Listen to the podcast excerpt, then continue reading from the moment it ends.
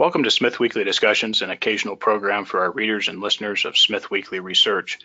Please note this program is a private discussion, and everything contained herein is for entertainment and educational purposes only. With that, we hope you're in a comfortable position, along with your favorite beverage, to enjoy the discussion. Before we get into our discussion today, we want to say thanks for questions coming from our audience at Smith Weekly, including Cyril O, at O nineteen twenty-six, Yellowcake Advocate, Tony P, Peter S, and Jim P. So we're joined today with Brandon Monroe, C E O of Bannerman Resources, a Namibian-focused uranium developer advancing the Etango project on the Atlantic coast of Namibia. The company is listed on the Australian Securities Exchange under the symbol B M N and also on the U S O T C markets under the symbol B N N. N L F. The company also has a listing on the Namibian Stock Exchange. Brandon, welcome to the show. Yeah, thanks very much, Andrew. Great to be talking.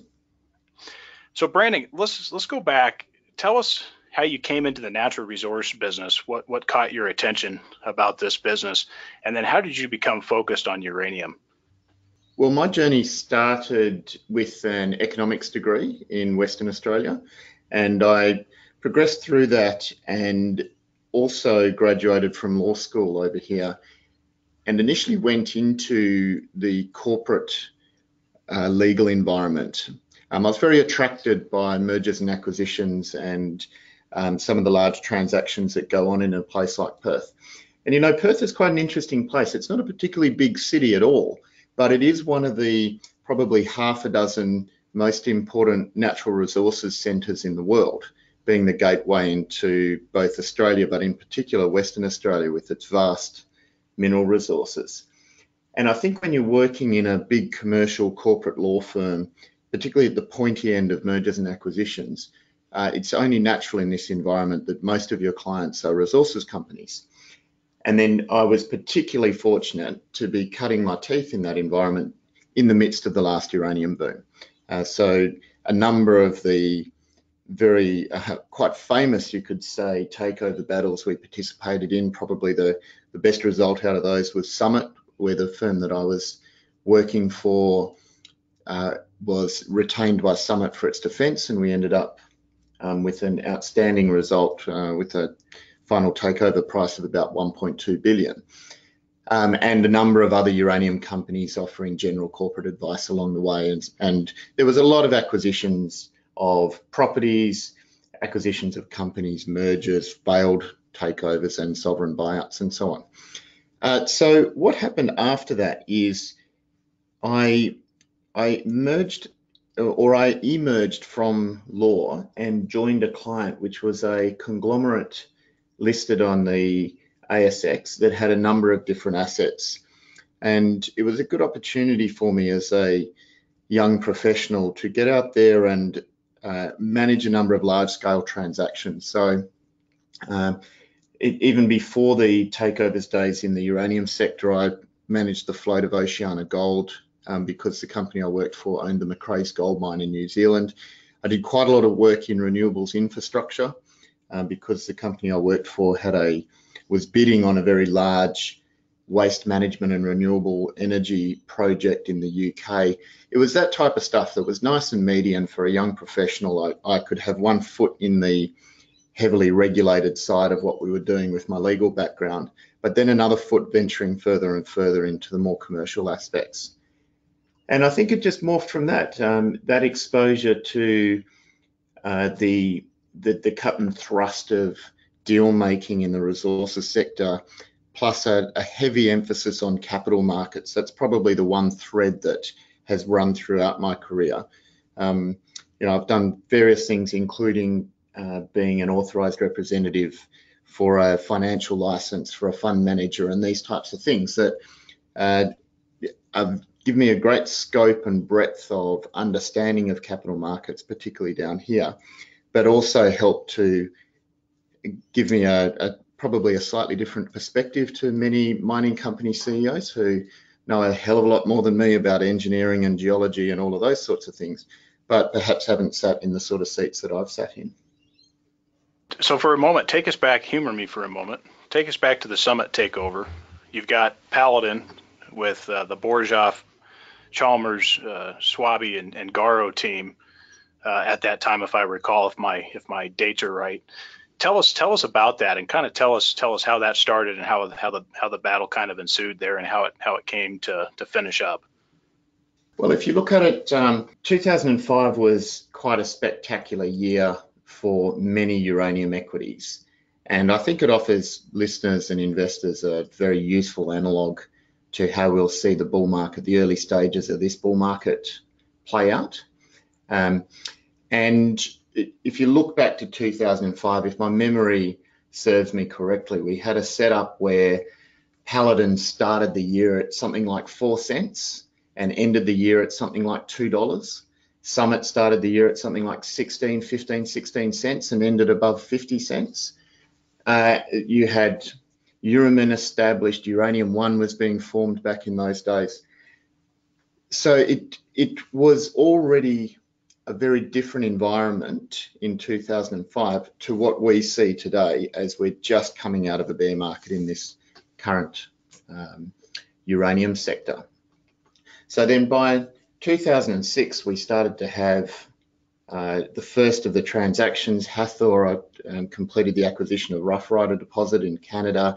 We had the Cigar Lake floods. Uh, we saw Euroman listing.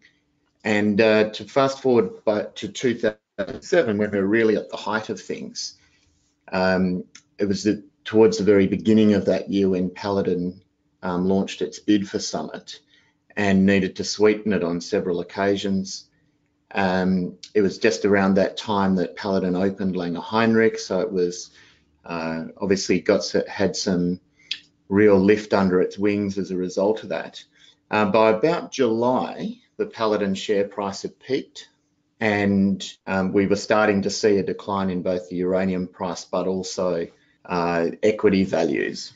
Um, it, as a result of that, I think there was an intensity to try and mop up the full acquisition of Summit, which they never achieved. They ended up getting something like about eighty-eight percent. Um, but the we unfortunately were just the lawyers working on the process, so Uh, whilst it was great fun, we weren't exposed in the same way that the, in, uh, the small boutique investment banks were. And uh, the bank that was representing Summit at the time had rather cleverly put in a super fee provision where they got uh, quite a generous cut of what at the time seemed an absolutely outrageous uh, premium on the initial bid. And uh, you know, they, they literally took tens of millions of dollars off the table in fees because of the intensity of that bidding competition and the fact that it, because it was script for script, as Paladin's share price uh, continued to rise off both market and company-driven catalysts, so too did the implied value of the takeover.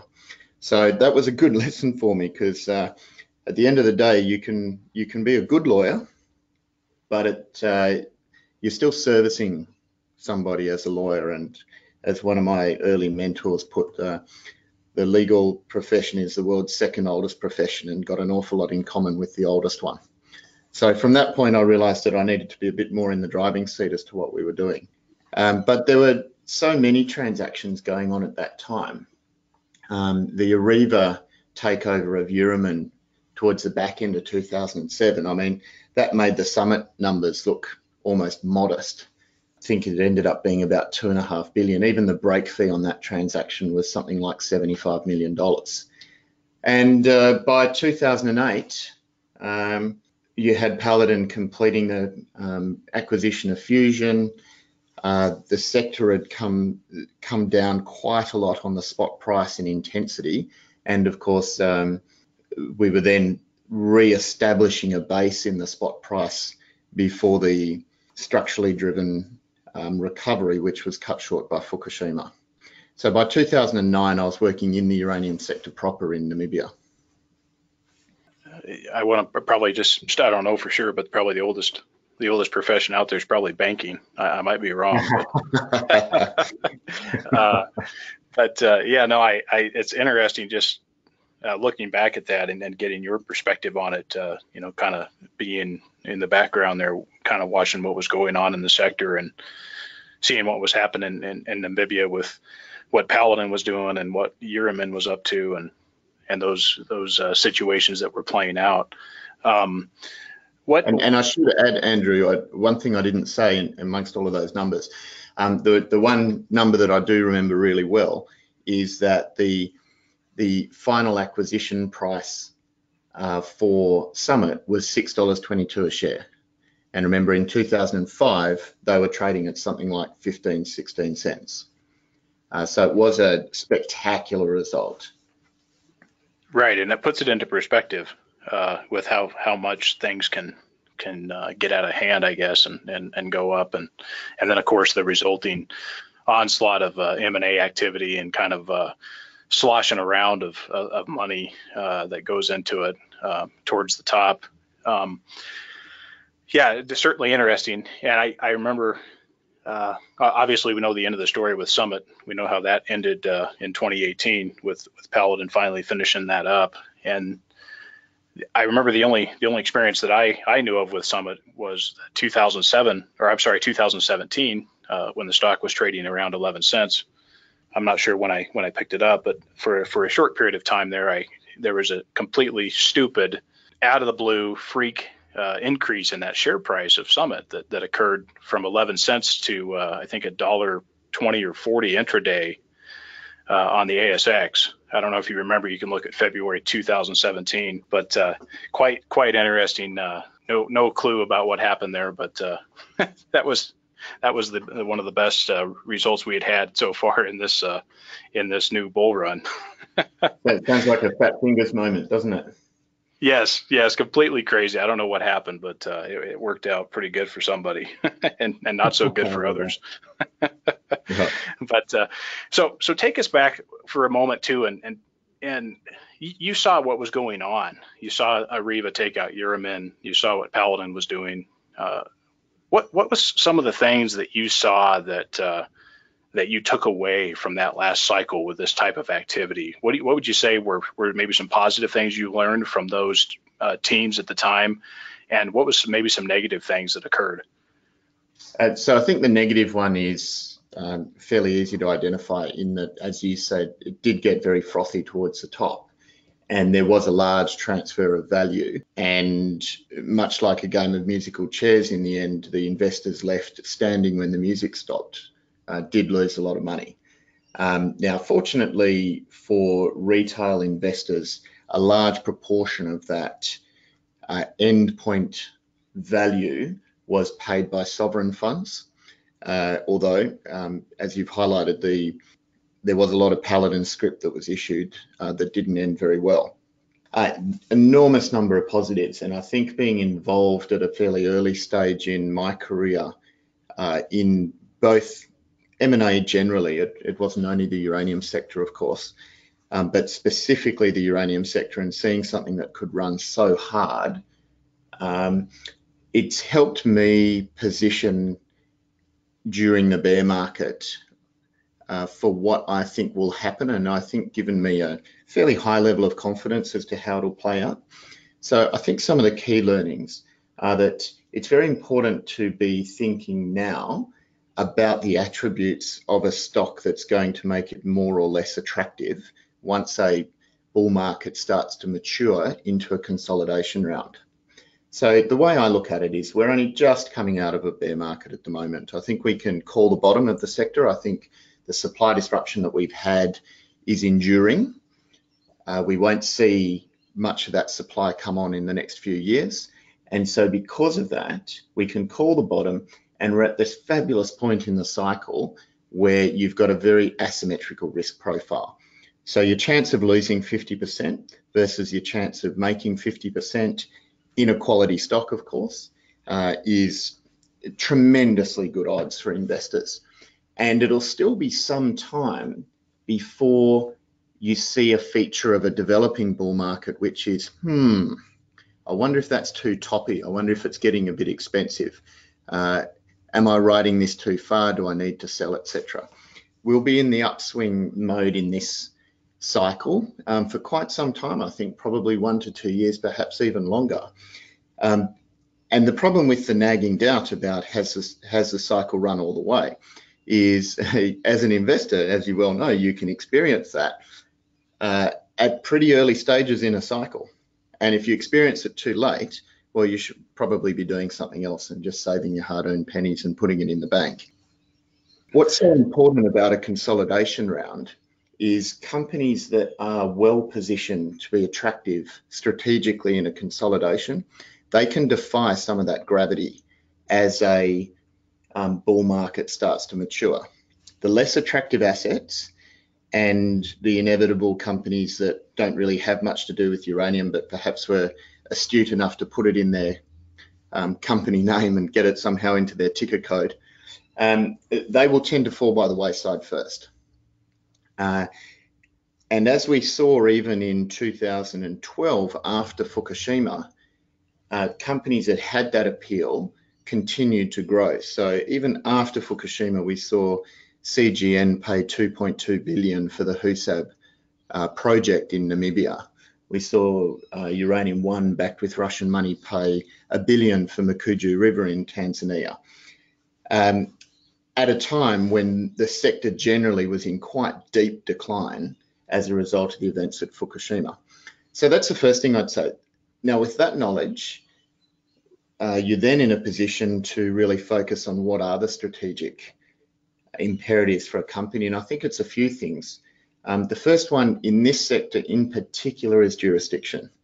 Um, I can't talk enough about jurisdiction as it relates to uranium, and maybe we can break that down a little later. Um, the other one is scale and size. Um, you need to, in any industry, as it's going through a consolidation phase, you need to be asking yourself, who's actually going to pay the money here? Um, because whilst in any cycle or any commodity, you'll experience typical dynamics such as mid-tiers trying to become major through acquisitions, majors trying to become bigger than the other major through acquisitions, um, divestments of smaller assets as they get bigger, et cetera. Um, uranium's got a couple of interesting aspects. The one is, I believe that it will become attractive for certain types of diversified miners. At the moment, we've got an exodus uh, by diversified miners. You've got Rio Tinto trying to get out.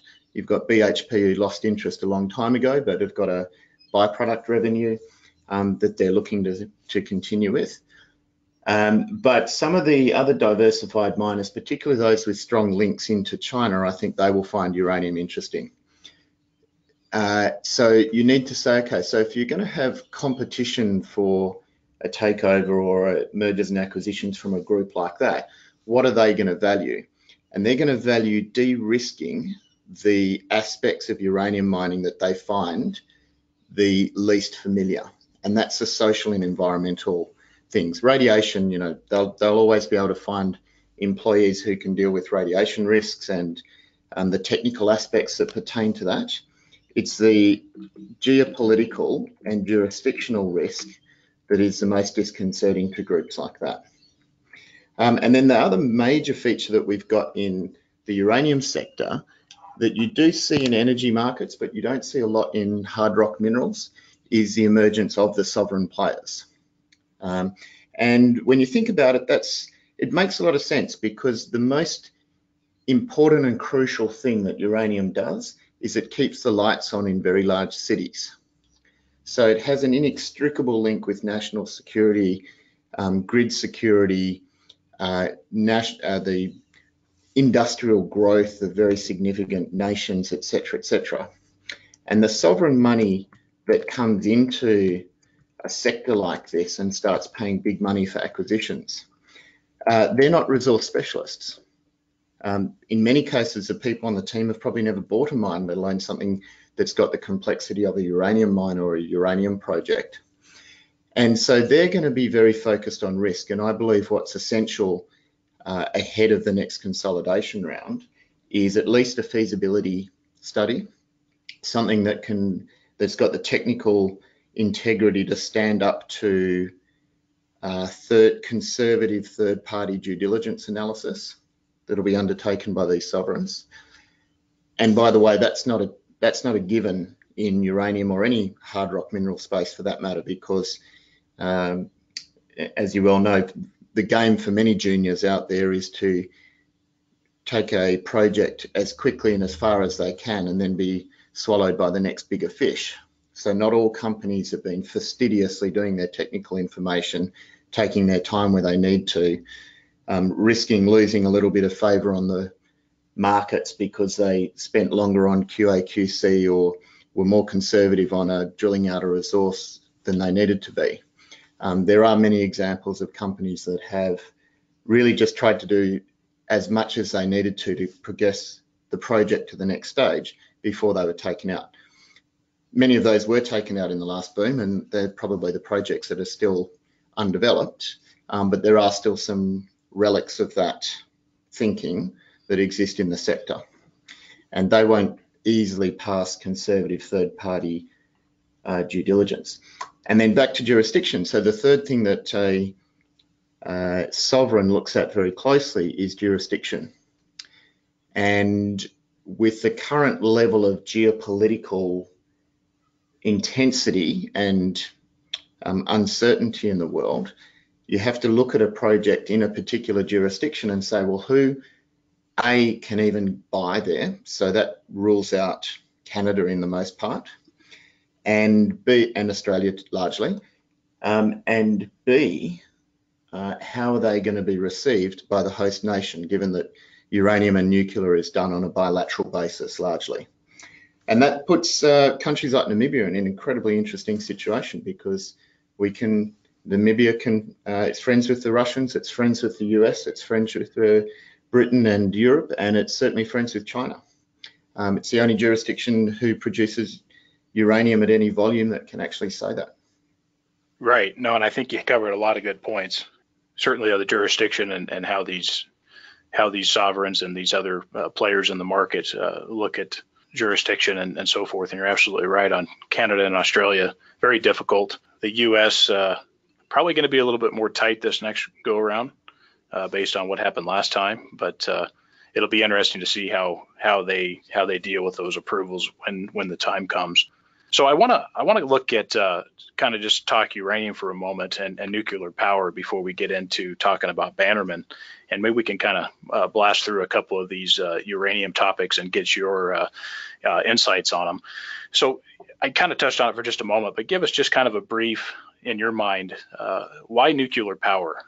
What is your thoughts on why nuclear power is really the best form of energy?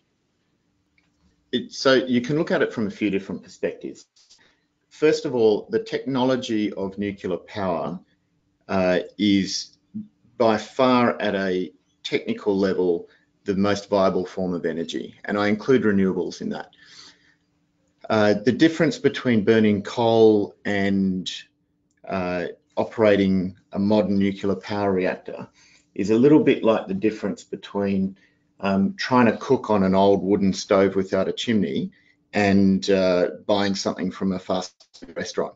There's just a vast number of innovations that have taken place during that period. And for that reason, you, you have a technology that is absolutely superior in every conceivable way, with one exception, and that's the public image of nuclear. And that's where the, the broader sector's still got a lot of work to do. It is making progress.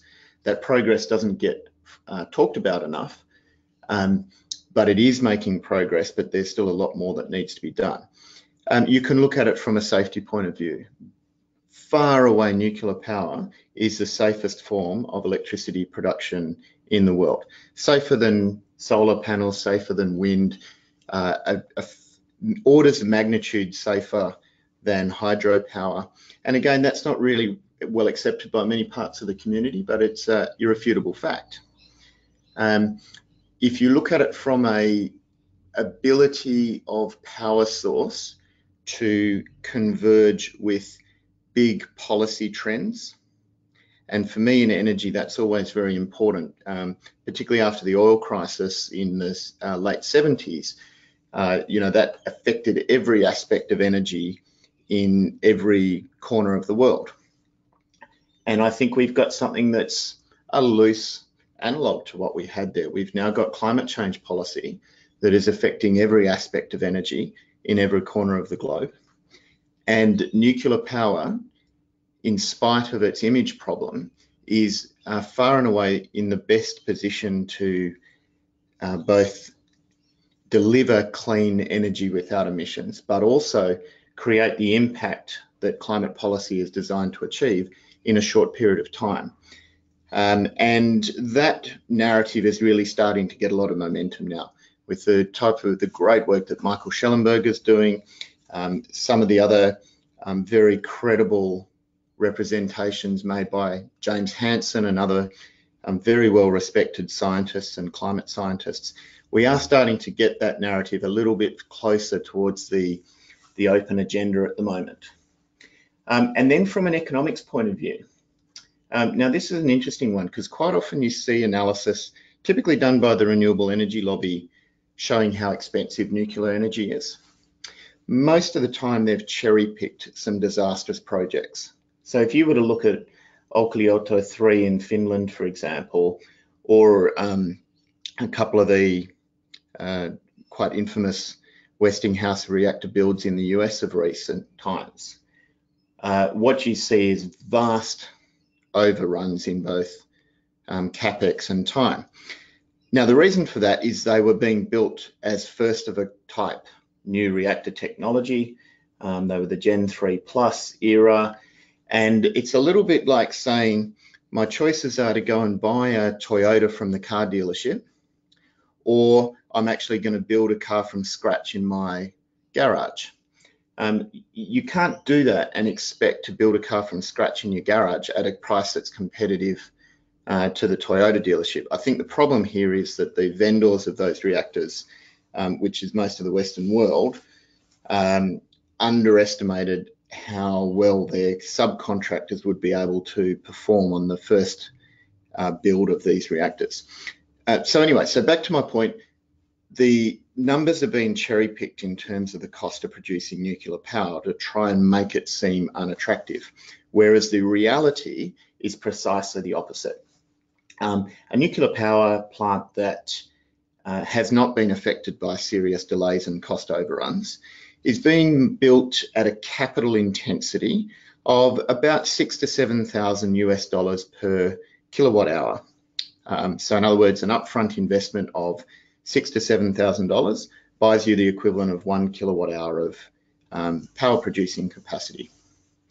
Now the thing about nuclear power is capital is by far the largest expense, and as many as your your listeners would understand, the U three oh eight or the Yellowcake component of producing power is very, very small. Um, it's the price inelasticity of power to U three oh eight is absolutely extraordinary, and you don't find it in any other energy source. Um, so it's all about capital. So of course, if you choose a twelve thousand dollars or a fifteen thousand dollars per kilowatt hour, which is what these um, it, it, these failure examples were, well, you can make nuclear power look very, very expensive. But conversely, if you see what's being done in China with the Hualong one reactor, um, China is producing that reactor, we believe, at about three thousand dollars a kilowatt hour. And once they're building ten or twenty of them at a time, they should be able to get that cost down to more like twenty-two hundred dollars a kilowatt hour. So that's an absolute game changer, because that's uh, cutting in half or even a third the capital cost component of nuclear power.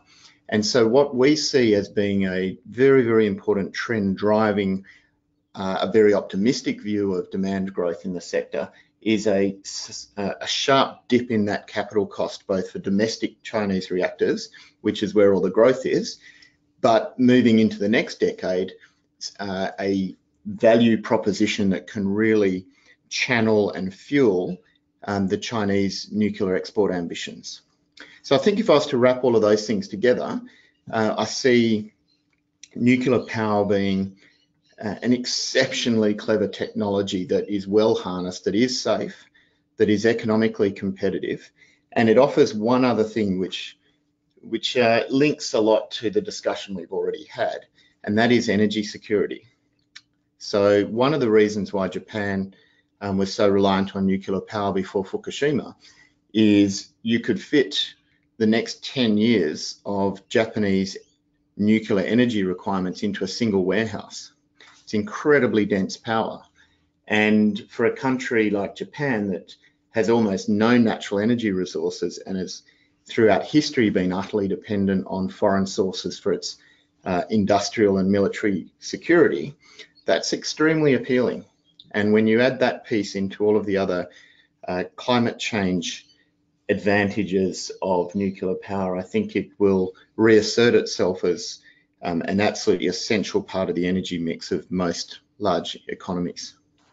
Yeah, I think you covered a lot of good stuff there, and I would just add to the, to your point about the Toyota, buying a Toyota car or, or build one in your garage. I would just say that, you know, there's no there's no reason to change uh, what works quite well, especially in the case of nuclear. And there's there's a set of designs worldwide that have been established by different countries, uh, different organizations, different engineers that work incredibly well. And it's like going down and saying, well, am I going to buy a, a Toyota today, or am I going to go buy a Tesla and take my chances?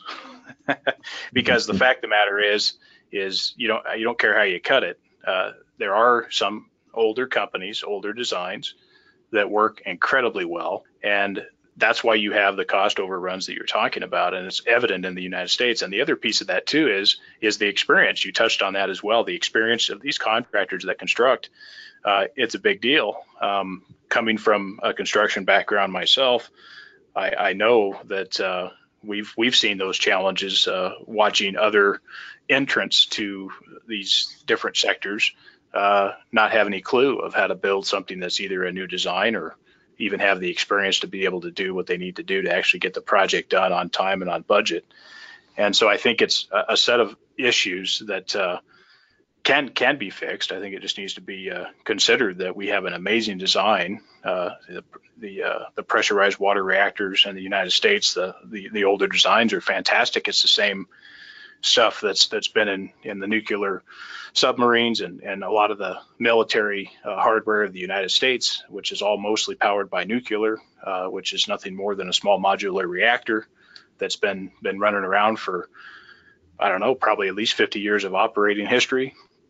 And so it's it's really interesting. And the other piece of that too, Brandon, is the fact that uh, the red tape also adds to that cost.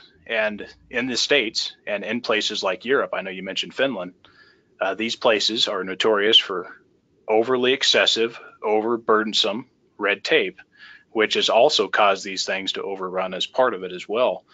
And so I think there, there's a number of issues um, with it, and, and, I, and, and all stuff that can certainly be fixed. So on nuclear power, one more thing I want to ask you.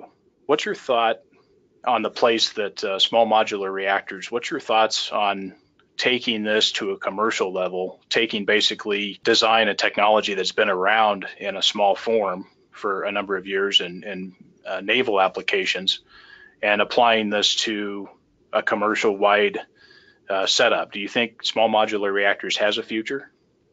Yeah, I definitely think it does. Um, we, we've seen small modular reactors in its various types of technologies stalled largely since Fukushima, but we are seeing almost all of those groups start to be re-energized. The, the laggards were some of the um, U S and Canadian technologies, and we've just seen in really recent months a lot of support from the Trump administration for that technology so that the U S designs can get back in the race, so to speak.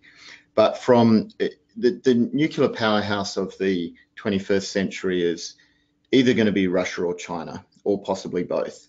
And both of those nations have realized that S M Rs play a very important role in the energy mix. And they've been not only promoting and encouraging their own technology development, but they've been offering platforms to build commercial reactor, uh, basically pilot projects or test projects.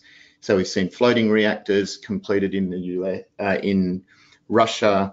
Uh, we're seeing other forms of S M Rs being deployed both in uh, Russia and China. And that very much deals with your um, red and green tape point that you made earlier. Um, the single biggest thing that both Russia and China can do to give their industries a leg up um, is not to uh, impose or allow unfair trade practices. It's to remove the massive inhibitions that some of these regulations impose upon a domestic industry. Um, and there's lots of reasons why it's particularly applicable to countries like Canada, Russia, China, even Australia. And that's because less populated countries have got a more distributed electricity grid. Um, so it's always interesting to look at anything nuclear from the perspective of Australia, um, because Australia's uh, probably the only significantly developed nation that is utterly anti-nuclear. Um, even Italy at least imports ten percent of its nuclear power from its of its power from nuclear from its neighbours. Um, so in Australia, the issue is largely political, but equally you could probably only cite two or three conventional one gigawatt reactors in Australia without um, really having a negative effect on the electrical grid, because Australia's been built on relatively small coal-fired power stations distributed relatively evenly across a large land area. And so they just wouldn't be able to cope with a two, three, four gigawatt um, condensed energy source. And that's where S M Rs play a real role. And you can take that thinking and, and apply it to places like Canada and the um, certainly Russia with very remote areas, um, and to some of the inner parts of China as well. The second point I'd make about S M Rs is the fast breeder technology that has the capacity to reprocess fuel um, is a very important part of the go forward uh, P R game or, or battle that nuclear is fighting um, out there in the minds, hearts and minds of the population. Um, for many years, the nuclear waste has been seen as the Achilles heel. Now, on the one hand, I can argue, and no one does it better than Michael Shellenberger, but I can argue that, well, at least we know where the waste is. We haven't just put it up a chimney or into people's lungs, et cetera, et cetera. Um, but you don't even need to go there in terms of arguing the merits of nuclear waste over other forms of energy waste when you're using a fast breeder reactor, because that waste is, the toxicity and longevity of that waste form is reduced by such a huge extent that if you look at, say, G E Hitachi's PRISM reactor, um, if my numbers are correct, I, I recall that they're, the half-life of the final daughter products out of that waste stream is only three hundred years. Um, and that's a game changer for the sector, and that'll become more and more important. And where we probably will end up in several decades' time is a situation where nuclear energy is truly regarded as a renewable energy source, because a large proportion of the industry will be able to operate from previous industries' waste streams. Uh, and that's incredibly exciting, and it's it's also very reassuring in terms of the capacity of the, um, the people to industrialise on the planet um, without having a a strong negative effect through energy waste. Right, and I would I would say with the S M Rs as well that uh, it's attractive for for countries who are also smaller, uh, certainly island nations, uh, smaller island nations, and also smaller countries that ha that are on a shorter energy budget. So you know, places certainly in, in Africa, uh, South and Central America uh, can can certainly adopt a small scale uh, nuclear Uh, program and, and also be within their budgets. Um, so I think that's promising in itself, to where you can take it the other direction and look at these countries that have uh, lower budgets and, and can't quite afford, uh, you know, dumping fifteen billion dollars into a into a big reactor, conventional. Um, and I think you're right. I think the, the, the feeder technology uh, or the breeder technology is, is interesting. Uh, On, on that subject, I want to ask you, uh, and we, we already talked about Australia, so I'll leave that one alone, but how far out do you see the, uh, the technology before that really starts to be confirmed and something that can actually is economically viable for nuclear power, the, uh, the breeder technology? Uh, well, I think the, the economic viability depends on the power source. If you're running off fresh uranium that then goes through a number of reprocessing iterations as part of the closed circuit, well, then essentially they're viable in the right circumstance today. Um, the right circumstance being not competing with a conventional reactor where you've got that uh, grid demand, but in a situation like what you've identified where you you just can't put a conventional two, three, four, six gigawatt reactor. So you're then comparing a S M R with other alternative power sources. Um, so their viability of fresh uranium is pretty much there already. Viability of uh, uh, spent fuels, that's probably still some time away. And um, that would become more of an impetus initially commercially uh, once we see uranium price recover strongly. Uh, so it, if, if you're trying to put uh, a model together on an S M R that your alternatives are buying fresh uranium for fifty or sixty dollars or trying to um, reprocess spent fuel or other types of nuclear waste products uh, for insertion into that reactor, you, you're going to buy your fresh uranium every day of the week. And you'd probably do the same based on current technology Uh, closer to one hundred dollars a pound as well. However, two things will happen. One is uh, the sources of fresh uranium uh, don't last forever, as we well know, and the price needs to go up. And secondly, the impetus to deal with the current levels of um, nuclear waste will increase. And so you're not just looking at the cost of reprocessing fuel versus the cost of fresh uranium, you're looking at those costs plus some form of credit that you get back for putting used fuel into a fast breeder instead of dealing with it in, in some other way. Yeah, no, I, I think that's interesting, and, and timing, the timing to, to get, you know, I, I was looking at some of the technology, and for it to come out on a, on a widespread basis, it seems like it's certainly not anything that's that would affect uh, this this current cycle that we're in. Uh, it seems like it's quite a ways off still. But uh, do you do you see that the waste issue, Brandon, is is uh, of a of a large enough scale? Granted, what we are going to start seeing with with uh, solar solar replacement and and wind turbine replacement coming to the end of their first generation usable lives. Do you, do you really see that the, the nuclear waste issue? Obviously, in the public, it's a big deal, but when you really drill down and look at the total space usage and, and the concern, what's what's so bad about the storage? Well, if you're prepared to have an open mind to the facts, uh, there is nothing bad about the storage. So to back that up, I've obviously uh, spent quite some time in the sector, but I have treated the the waste issue with a great deal of serious review, particularly when I was first entering the nuclear sector. It was the concern area that I had, and I wanted to understand the facts. And I went as far as going up to Finland and and uh, reaching out to the utility there, T V O, and I was given a, um, a very in-depth personalised tour of their uh, waste disposal facility. And uh, there's probably two of those kind in the world, one in France and then one in Finland, that do represent the industry's best thinking on long-term disposal of waste. And that facility left me in absolutely no doubt whatsoever that the waste issue can be permanently, safely, and um, at the right scale economically dealt with.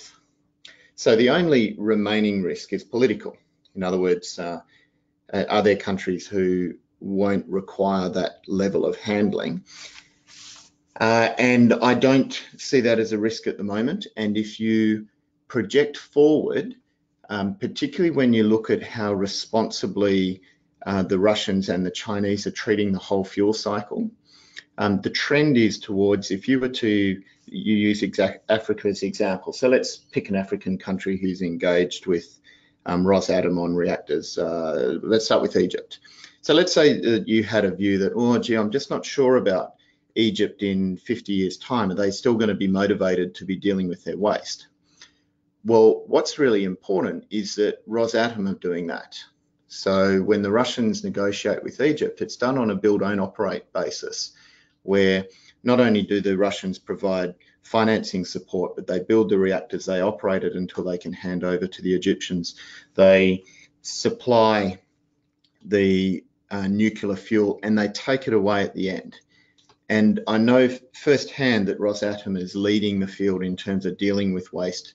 They see it as an absolutely vital part of their strategy to be able to demonstrate to those host nations, but the world at large, that we will take that waste back and we will deal with it responsibly so that it isn't something that carries forward for future generations.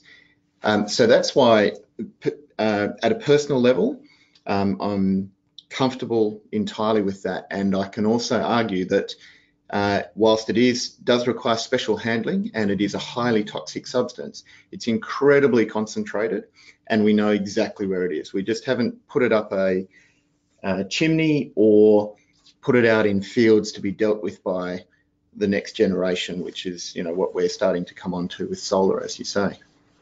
The oversight of the agencies, uh, I A E A, for example, and, and so forth. I think that there's a lot of a lot of oversight that occurs uh, with any of these nuclear nations. Um, so I think it's it's interesting that people say, oh well, well you know, too well. We what about people trying to steal it?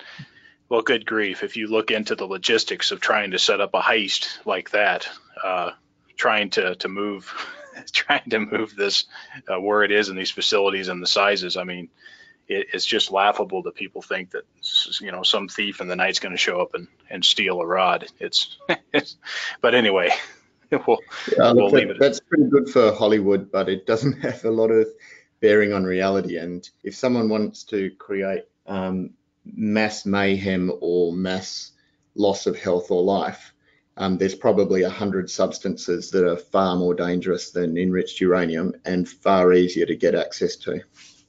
Yes, yes, I agree one hundred percent. And and speaking, you mentioned Hollywood. I, I see. Uh, it looks like H B O is supposed to be putting out something on Chernobyl, uh, so it'll be interesting to see how the. Uh, I'm sure they'll spend it in the worst way possible. it'll be it'll be geared towards maximizing views and and, and revenues. so. Mm-hmm. Uh, so I want to ask you, let's, let's talk about uranium prices for a moment. And if you want to give us some predictions, that's, that sounds great. Uh, where do you see the long-term uranium price in terms of spot and long-term contract price, say, over the next three to five years? And do you think we'll see all-time highs? Um, well, all-time highs, if you track the real uranium price uh, back to the nineteen seventies, and we do that in Bannerman's corporate presentation. If anyone wants to go onto our website, they can download that and see also annotated um, with a number of catalyst trigger points over that period.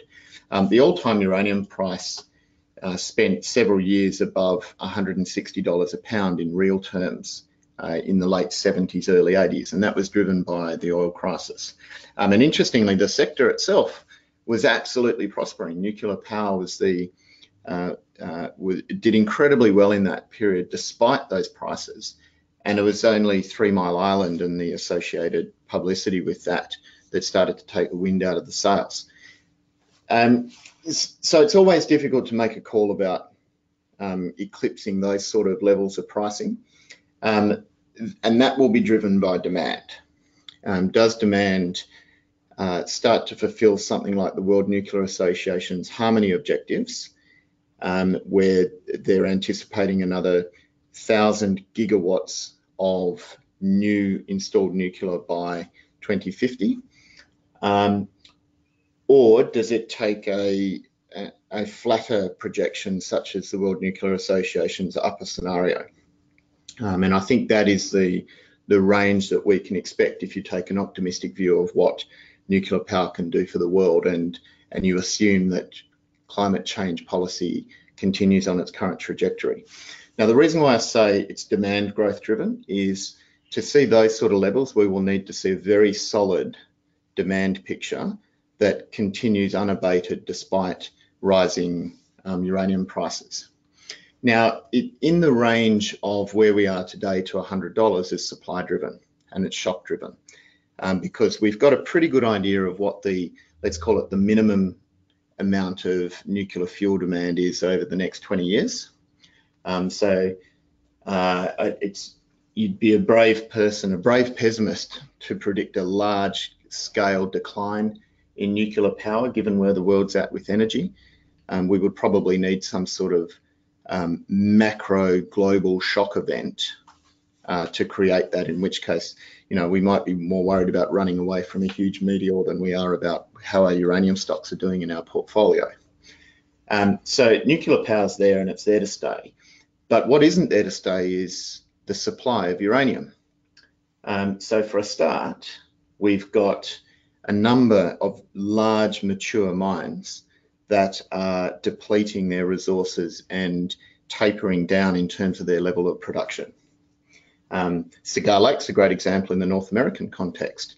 Uh, richest uranium mine in the world, pumping out fabulous um, uh, ore at about eighteen percent uranium, or U three oh eight, um, but it runs out of reserves in twenty twenty-seven, and it will be no longer.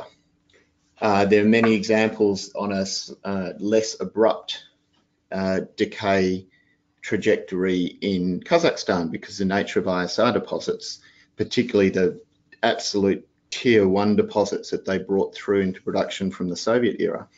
Um, the nature of those deposits it, is that they deplete on a, they have a, a long, expensive tail to them. And on our analysis, all of the viable uranium projects in the world will need to come into production over the next twenty years just to meet the decay portfolio in the current supply. And that includes the viable care and maintenance mines coming back on into production. Um, I say viable because there's an awful lot of uranium projects out there that are not viable in that time frame, not without changing political assumptions, not without um, dramatic increases in technology, or not without such a high uranium price that it uh, enables those projects to defy economics. So the a, a recovered uranium price in that band I see is inevitable, because we can't have a situation over the next decade where the nuclear power stations run out of fuel, and I don't see any realistic basis for trying to um, work with a scenario where we see a large term, a, a large scale decay in the volume of nuclear power that's produced. And in fact, it's quite the opposite in all of the probability scenarios that I'm working with. Um, now, where that gets exacerbated is um, if we see further supply shocks from any particular environment, or if we see sovereigns who start a, uh, a stockpiling process in earnest. Um, and that might be done either to obtain the material, or it might be done to promote exploration through a runaway uranium price. Um, not that great for producers because it's hard to make long-term decisions when you've got a spiking uranium price, but absolutely fabulous for equities investors. Good example of that is the manipulation of the rare earth market that we saw by the Chinese in two thousand nine, two thousand ten. Um, it had the effect of laying on paper for Beijing quite a comprehensive overview of all the world's R E E deposits, because it spurred such an incredible round of exploration. Um, and, uh, you know, I, I think it was masterful. I think they played Western capital markets for a fool. And uh, now the supply is assured in a number of rare earth elements, and we've got a much clearer picture of where that material can come from and where China's relative strengths and comparative advantages lie. So you're in a country that has quite a bit of natural gas production. So, you know, power utilities around the world, and, and specifically the U S, have used natural gas power uh, due to, you know, low prevailing gas prices, and also uh, maybe a secondary element of the fact that, you know, it's a little bit cleaner. Uh, how do you see low natural gas prices going forward? And do you see low natural gas prices kind of tempering the uranium prices at this point? Uh, so I don't see low natural gas prices, or I don't see very low natural gas prices, sort of two to three dollars, um, as a given going forward. I think there's a number of um, elements that point to natural gas, particularly unconventional in the U S, increasing substantially, um, and that's very rarely uh, brought into the minds of investors when they look at nuclear. Uh, so together with the Um, fact that the key nuclear markets don't have particularly good access to gas. Um, so China has, given the size of its economy, relatively um, insignificant resources of domestic gas. They are trying to build pipelines up to Siberia, and they do import quite a lot of natural gas from countries like Australia. But in the scheme of things, it's pretty small, and they're not so keen to be uh, as reliant on those markets. So I think the, the key role of gas going forward is more its flexibility, its ability to load, follow and load shed. And that then comes down to whether nuclear establishes a level playing field with renewables, or whether we continue to operate in the same paradigm. Um, so intermittent renewables, uh, as your listeners are well aware of, um, had a very significant effect on grid stability and grid security, um, and in particular the resiliency of a grid, um, given that grids that rely on nuclear and coal for their resiliency, um, they can't respond very quickly to a wind event that might blow up in sixty or ninety minutes and deliver tens of gigawatts down electricity grid. Um, and that's where gas has a comparative advantage, in that the capital cost is low. Uh, the cost of gas made power is predominantly the gas itself. So if you have a gas power plant that's designed to turn on for six hours a day when the wind ain't blowing and the sun ain't shining, um, that fills a, a need, and it also um, is artificially supported by the, the various subsidy regimes and the way that Uh, renewal, intermittent renewables um, is preferred over solutions like nuclear. Now, if we see climate change policy move in two directions, one is to levy the full cost of power, including uh, carbon cost of power, um, onto gas, and that will differentiate positively towards nuclear. And then the second thing is, if we, if we see an acceptance by policymakers of how costly the, the deterioration of grid resilience really is to economies, then I think what we'll start to see is renewables play on a more level playing field, where perhaps they need to bid power based on a minimum baseload component, where they either need to price in the establishment and running of alternative uh, load following sources, or they need to incorporate storage into their production, so that they're not just bidding on the solar power that they get for the eight or twelve hours a day when the sun's shining brightly, but instead they're bidding on providing fifteen hours of power to cover both the peak peak stages during the dark morning and the peak stages during the dark evening. So what are your thoughts on higher uranium prices and how they might impact old reactors in high cost jurisdictions? So like the U S, for example. Do you see a one hundred dollar uranium price as a reason to be less likely to attempt to keep older reactors online as they go through maintenance state and also uh, relicensing? Or is this, or is the price really irrelevant? Uh, and and this this whole old reactor U S shutdowns, is that really just irrelevant to the cycle at hand? Um, no form of economics is ever irrelevant.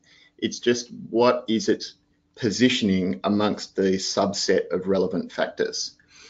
So amongst the subset of relevant factors, it's the red and green tape and the compliance costs that is more important for old reactors versus the uranium cost. Um, so if, if you, and bear in mind that these utilities, they're not fueling their reactors with twenty-five or thirty dollar uranium. They've got a portfolio of buying that would have a medium price somewhere in the fifties or sixties, perhaps higher if they if they contracted a lot during the last boom. So there isn't as much of a gap between one hundred dollar uranium and the current portfolio price as you would expect, looking at where spot is right now. But the reality is that um, to increase their average cost of U three oh eight, ignoring conversion costs, enrichment costs, fabrication costs, um, to increase that by forty dollars, Um, we're talking in many instances less than a cent a kilowatt hour.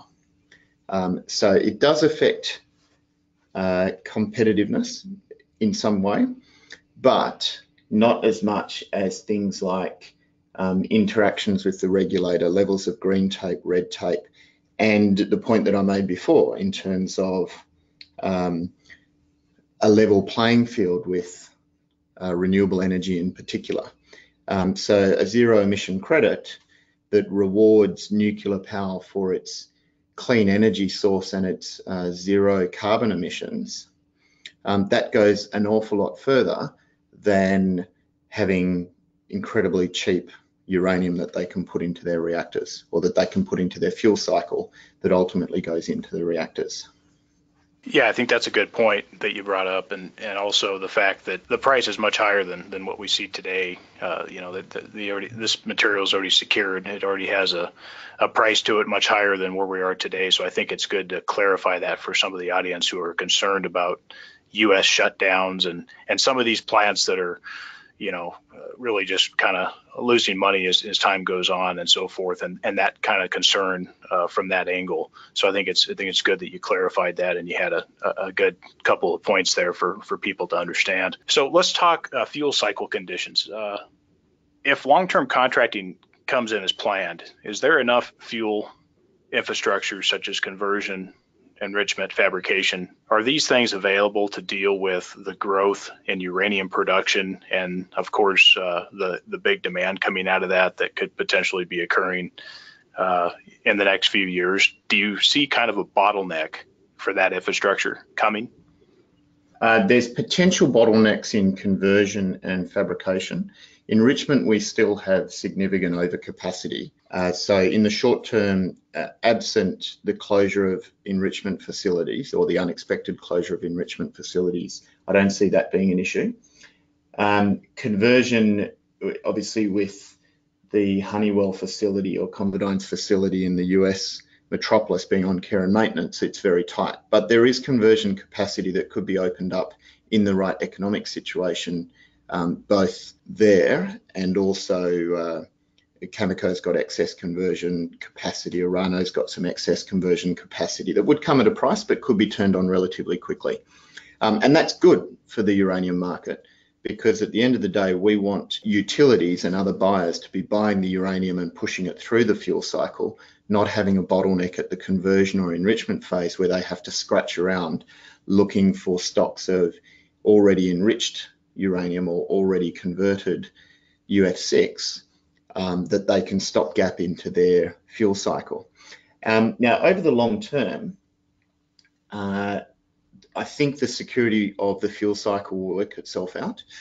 Uh, the predominant growth, as your listeners would know, is in China, and China are working towards a having the full fuel cycle capacity within China, and they will make sure that that is right-sized ultimately for both their domestic reactor fleet and also their export ambitions, um, because they certainly want to emulate the build, own, operate, closed cycle type reactor constructions that we've seen Russia um, uh, producing very successfully recently.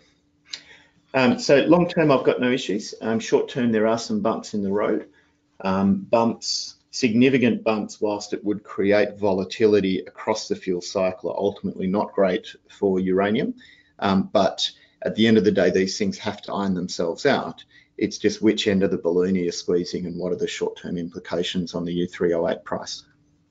So on, on fuel cycle services, on the costs, just give us give us kind of an overview, um, or at least your view on fuel cycle costs back during last cycle, and How, how technology in the fuel cycle has improved, and as a result, have costs more or less stayed the same, or have costs gradually gone up with inflation and, and other other factors? How do you how do you see that on the fuel cycle side?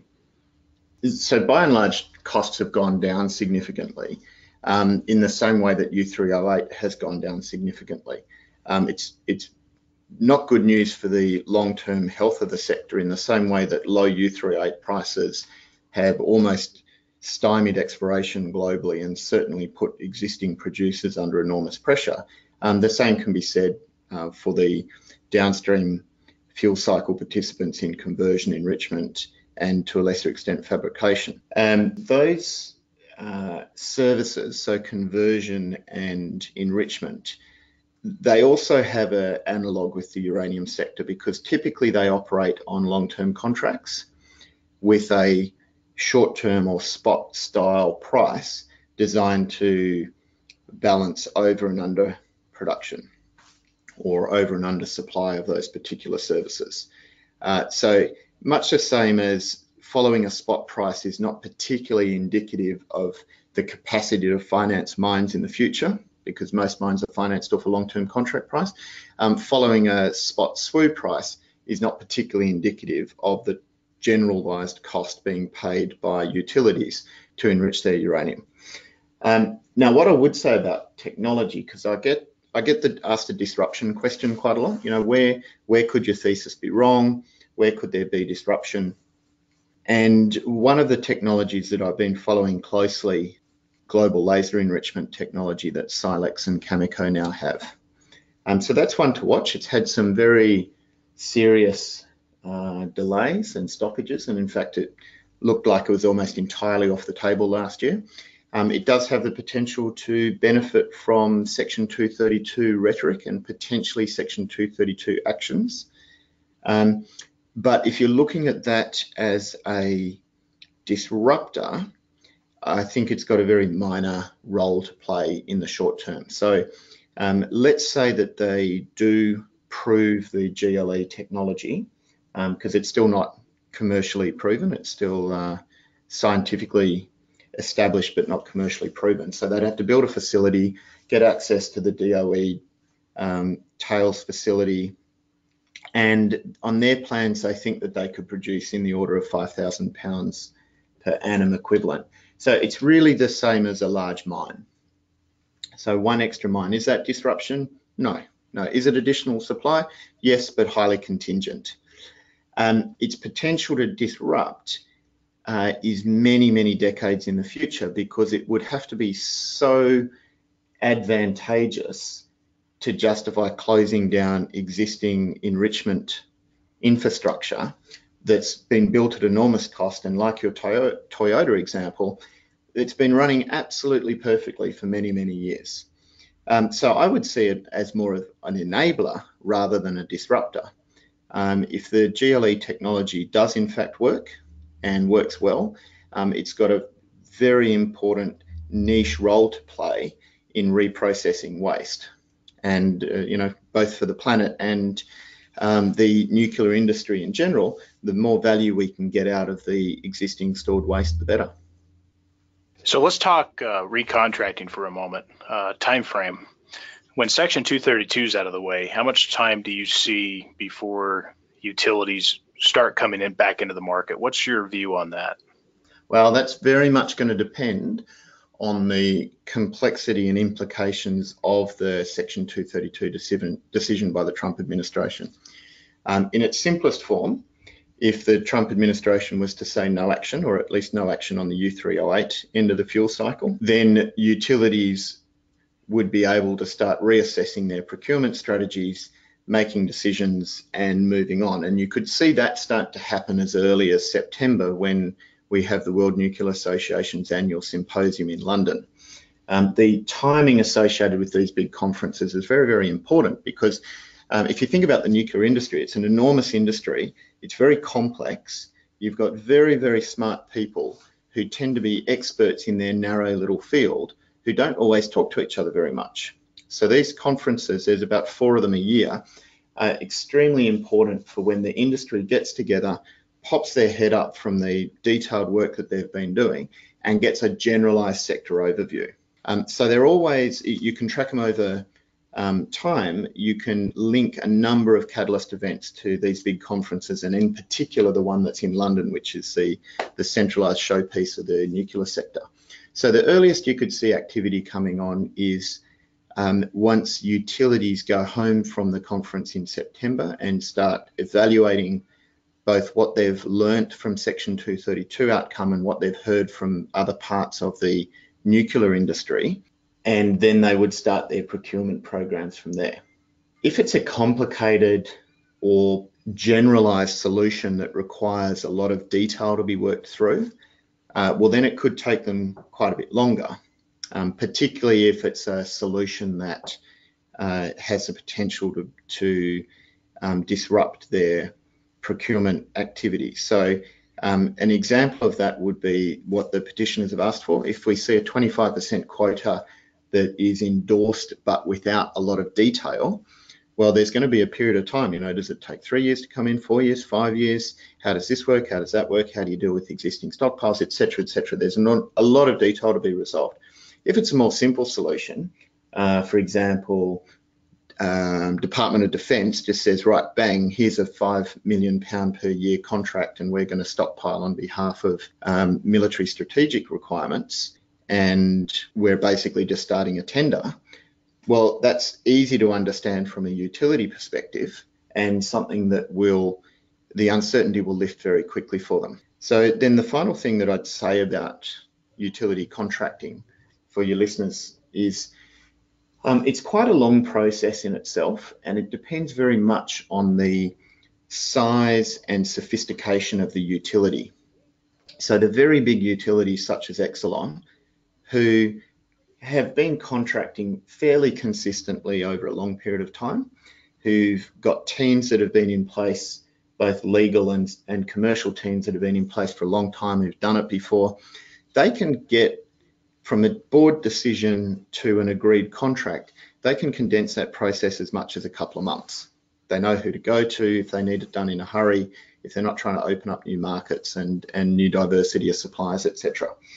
Now, for a utility who is smaller, who don't have the same level of experience in their teams, who may well have not undertaken a request for contract process in the last three or four years, and there's many of those, the process is much longer, and it can take up to six months. And it's that dynamic when you start to see the what's often called the rush for the door concept in long-term contracting, where you have uh, the bigger utilities acting more quickly, A, because they have greater levels of analysis and confidence, and B, because they can get the process slammed shut faster, absorbing any of the available cheaper pounds in the sector. And then the mid and small utilities realizing that if they don't get after it, they're only going to be left with the expensive end of the um, production curve. And that's when you see a high level of intensity coming into contracting. That's what we saw in two thousand five, two thousand six, and even into two thousand seven.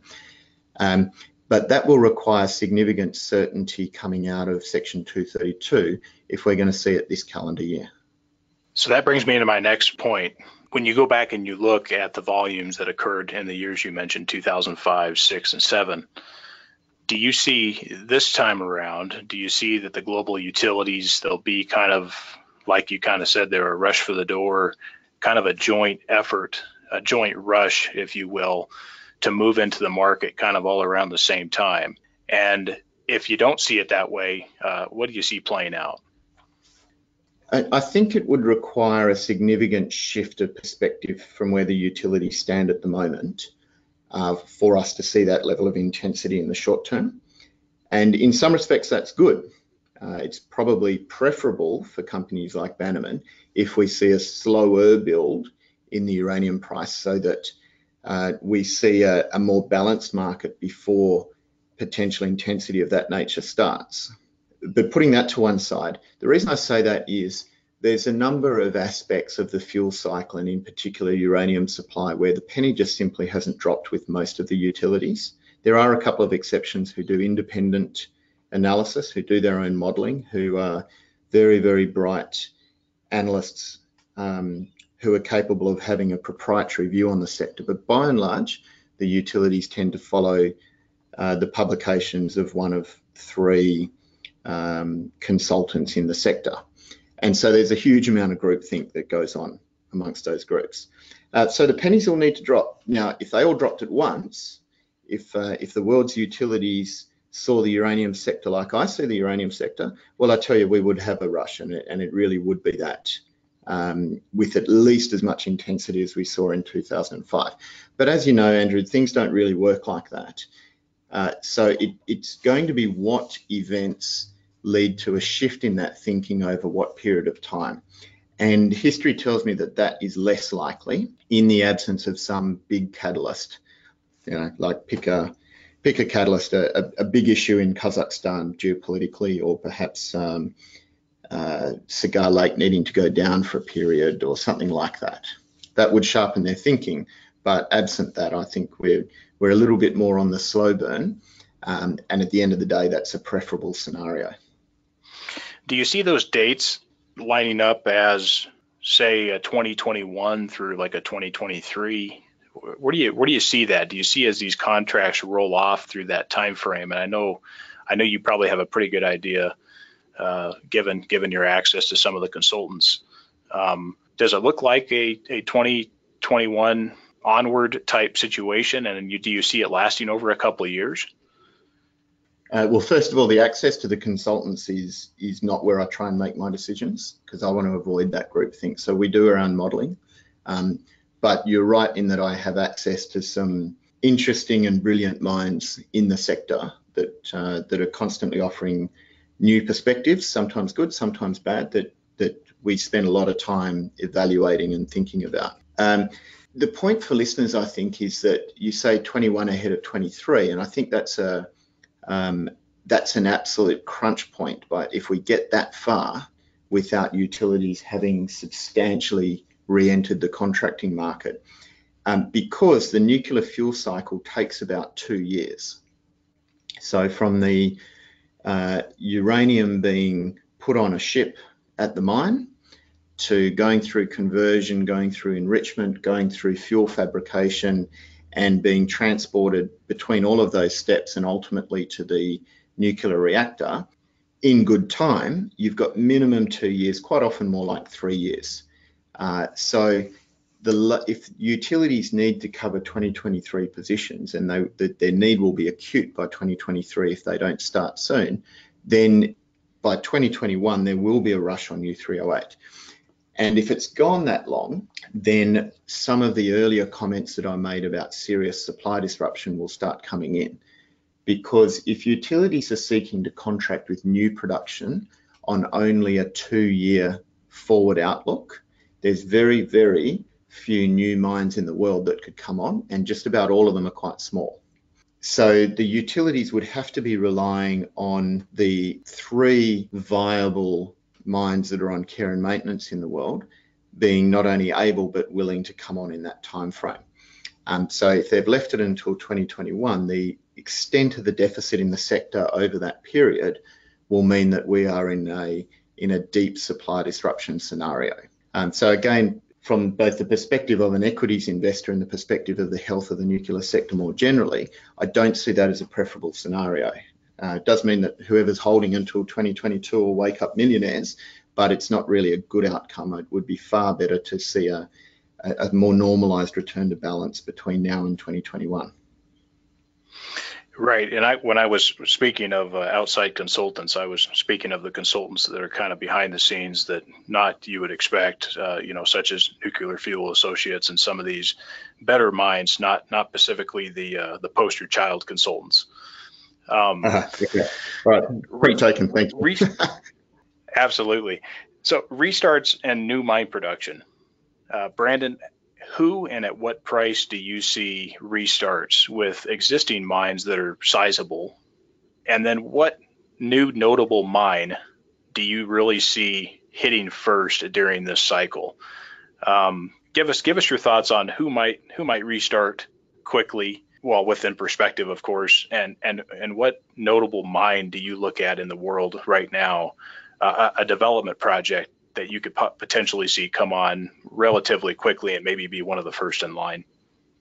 So on the restarts, I think the world's attention is obviously focused on MacArthur River. And it's a, it's a topic I would like to address because there seems to be this perception tending towards the bear case on uranium that, yeah, yeah, but as soon as we see uranium um, start to recover, MacArthur River will turn on in six months, twelve at the outside, and fill everything in. Um, and it just simply won't happen like that. Um, so for your listeners, MacArthur River is the world's largest uranium mine, um, was producing fifteen, sixteen million pounds before it was put onto care and maintenance. Um, Cameco, second largest uranium producer in the world, uh, is the operator of MacArthur River and Cigar Lake, which is second largest uranium mine producing the highest grade material in the world, both in Canada. So the thing about MacArthur River is Cameco had to lay off five hundred quite specialised jobs. Um, so point number one, the longer it takes them to restart, the longer it will take them to restart because they'll have to they'll have a lot more trouble hiring. Um, but the bigger issue, there's the price, but there's also the time. So if you were to glue together all of the things that Cameco have said and sort of the way that I see the sector and so on, my best guess on it is that Cameco would be willing to start contracting once the spot price has recovered to something like forty-five dollars. Um, there's typically about a twenty percent premium if you're locking in contract prices going forward. Um, it would be done in a upward trajectory, so the utilities would be relatively motivated. And so um, Cameco would expect, if they're using market-related contracts, they'd expect to get fairly attractive cuffs and collars at off that sort of spot price. And if it's fixed-term pricing, um, they're going to get something that makes it actually worthwhile for them at that price. But it's not like we see forty-five dollars and MacArthur River's going to be on in six months' time. Um, I don't think it's like that at all. Number one, once Cameco does see a return to long-term contracting, I believe that their first priority is to make sure that Cigar Lake is fully contracted right out to the end of its mine life, which is twenty twenty-seven. Cigar Lake is an incredibly complex operation that's had many false starts, um, that has a um, absolutely unique set of skill sets in its workforce. And it is not the sort of mine that you could turn on, send everyone home for a few years, and then expect to turn back on. It's, uh, it's absolutely vital that Cigar Lake continues to run out to twenty twenty-seven. And uh, I believe that that should be Cameco's first priority. So the initial round of contracting won't even help turn on um, MacArthur River, in my view. It'll be more driven at making sure that Cameco's contract portfolio supports Cigar Lake. But the second point is, they would look to start contracting for delivery commencing in minimum two, more realistically, three years' time. So let's say, you know, pick a date. Let's say we've got uranium at forty-five dollars on December the thirty-first. And uh, so January two thousand twenty spent negotiating or starting the process of negotiating. So in the most optimistic scenario where we've got a real rush for the door situation, it's going to be three to six months for Cameco to build up that uh, contract book to a sufficient level to um, infill Cigar Lake and also create enough contract deliveries to start MacArthur River back on. So then we're talking mid twenty twenty, but those deliveries would start twenty twenty-three. So we would have MacArthur River off for four more years in that scenario. And that's a penny that just hasn't dropped in the broader sector. And uh, even amongst some of the very well-informed uranium investors, that's news. So I think uh, we will see MacArthur River come back on, there's no question, but not in the timeframes that many people expect. And that will continue a thirty to forty to fifty million pound deficit out for the next three, four years, um, which will certainly create a tightened environment.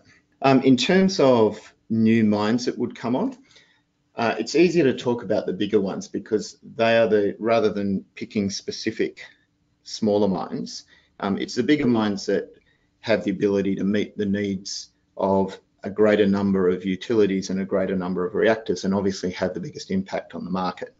Um, for a start, there's just very few um, large uranium projects out there. That's just a a reality of uh, underinvestment in the sector over the last ten years. So if you were to look at uranium projects that can deliver more than two million pounds per annum, um, when I count them up, uh, we've got eleven in the sector. Um, the largest being Arrow that NextGen has, and the second largest being Etango at our, it's Bannerman's project with an annualized average production of seven point two million pounds per annum. Now, when I run through that list, there's only three of those eleven projects that have got a definitive feasibility study, uh, which is Etango, Mulga Rock, and Peninsula's Lance, which is uh, ha has been in production previously. So if you if you cross Lance off, um, and they've had some fabulous progress recently, full kudos to them. But if you cross them off as not being a development project per se, uh, it's an it's a very very tight and small subset at any great size. And despite being such a large project, Etango can uh, go into full ramp up within three years of being financed. So it is a relatively swift project that could come on. We've got our environmental and social permitting. Um, it's in Namibia with all the infrastructure in place, et cetera, et cetera. So in terms of the large projects, and we should reassure your listeners that this wasn't a leading question from you, but in terms of the large projects, I'd have to say it's Etango. unless this sector takes a lot longer and a number of these other larger projects can play catch up in terms of some of the very uncertain things like environmental process, uh, environmental approvals, national scale infrastructure, et cetera, et cetera. I have pretty similar views. I, I think that uh, if uranium was forty-five dollars tomorrow when we made coffee, uh, given the date that we have in, in line now, I would say that the earliest that that would be back online, MacArthur River, would be two years. But uranium's not at forty-five dollars a pound. So your your scenario of December forty-five or January forty-five, contracting, rehiring, finding the talent, restarting, ramping back up, it, that's twenty twenty-three, or maybe or maybe maybe sometime in twenty twenty-two if you're lucky. So I, I think that that's right online. And I think on the other side, on the on the new notable mines, I think that that uh, it's an interesting point you made there with. Uh, Obviously, the, the quickest, you know, you said three years. Um, we know that next gen, highly, highly, highly unlikely that that would happen in red tape Canada. Um, so I think that that's an interesting point that you mentioned there. Um, I'm going to leave it there on that. Let's let's move on to something else. Uh, is there any key people or companies uh, that you'd like to mention that are notable for people, uh, the audience, to maybe look into? Is there any key sector veterans or, or, or people you like, or maybe a company that's very interesting to you that you'd like to mention? Uh, I think the most interesting development in the sector has been the advent of the new financial players. Um, so this is both your Yellowcakes who are raising money to buy physical uranium, but also your um, new investor vehicles that are focused on uranium equities. Um, and there is a huge amount of expertise lying behind those groups. So if you were to just pick some examples, um, Sachem Cove Partners with Mike Alkin, um, and not only incredibly detailed the work that Mike and Tim have done on the sector, but he's come to the sector from a very different background. And I always find that interesting. I always find it interesting when someone uh, isn't loaded with the cognitive bias that often happens with someone who made a lot of money in the last sector, or um, is, is in other ways in love with the industry, et cetera. So it's always fascinating to listen to Mike's perspective. Uh, apart from just being high quality, uh, you always get something a little bit different as well. Um, then another one was uh, Oklahoma Asset Management out of Singapore. Um, they've launched a uranium fund uh, that's focused on equities. Um, Alex Molyneux's great value. He also has a broad sector approach, so he isn't he isn't limited in terms of thinking about uranium from a nuclear perspective. He thinks of other industries at the same time. Um, the guys at Segra Capital, uh, Adam and Art, um, both deep thinkers, do a lot of good work on the sector. Um, and then Dustin Garrow, who works for uh, Yellowcake, Bannerman, and Energy Fuels. You know, he's someone who's been around for forty years. He's worked across the nuclear sector, everything from being a, a maritime nuclear guy from the Navy days, through trading companies, through investment vehicles like Yellowcake, advising um, producers. I think it was Dustin who sold the one hundred thirty-six dollars pound back in two thousand seven. Uh, so an absolute wealth of information, and, and I'm very fortunate to have Dustin in my team, and it, it certainly gives us a, a thinking edge and an analysis edge. Uh, that is very supportive for our business, and certainly means that myself and the board has an edge when it comes to strategic decisions. Um, so I think, uh, and then some of the new entrants are interesting as well. So L two Capital, which is a Brazilian fund that uh, is, they've got a fund that specialises in uranium. Um, Marcelo Lopez, you've probably uh, seen him on Twitter.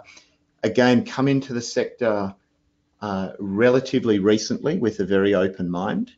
Always a different perspective because he's coming from a South American perspective. He's getting asked questions from Brazilian investors and family offices and so on. Uh, so someone that's definitely worth following and listening carefully to. And, you know, all of those people I have quite a lot of interaction with and I respect enormously. So I think that's a good source of information. And because they're equity investors, not company pro, um, promoters, they do have a more balanced perspective. So when they're looking at a Section two thirty-two, it's their job not to drink too much of the producer Kool-Aid, but to look at what A H U G are doing and look at it from the utility perspective and look at it from the bigger perspective and try and form their best balanced view.